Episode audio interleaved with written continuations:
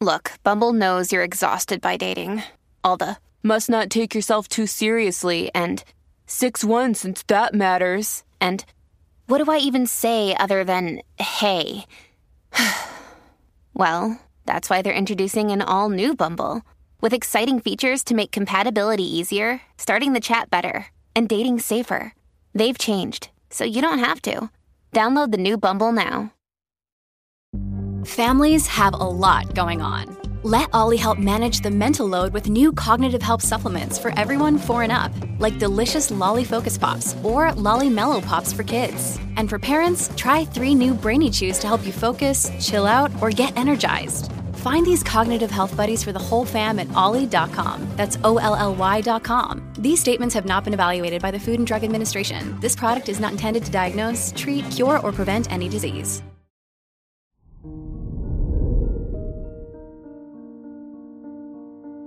Hello there, Libra, and welcome to your horoscope for today, Thursday, January 18th, 2024. As your chart ruler, Venus squares Neptune in Jupiter ruled signs in your fourth and sixth houses. Let your inspiration take the lead. What dreams or values have you pushed aside? While now might not be the best time to ground your vision in reality, exploring your options wouldn't hurt. Your work and money. As the Sun conjuncts Pluto in Capricorn and sextiles Neptune in Pisces in your fifth and sixth houses, investing in a passion project would be a good idea. Have you wanted to sell your art or offer a helpful service? Even if it's leading a group project or club, now is the time to make an impact authentically.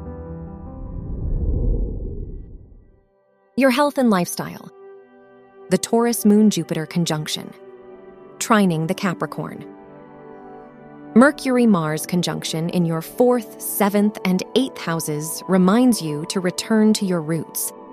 What relationships and interests used to ground you, and how have your needs changed since? Talk to your loved ones for support as you purge old thoughts and feelings. Your love and dating. If you're single, the Capricorn Sun Pluto conjunction in your fifth house squaring the moon begs you to reconsider your view of love. It'd be a good time to realign your priorities if you've fallen out of touch with why you want a partner.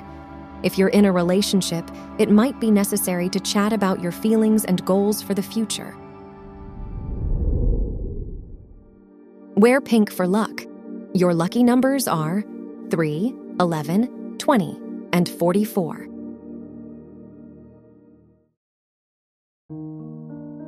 From the entire team at Optimal Living Daily, thank you for listening today and every day. And visit oldpodcast.com for more inspirational podcasts. Thank you for listening.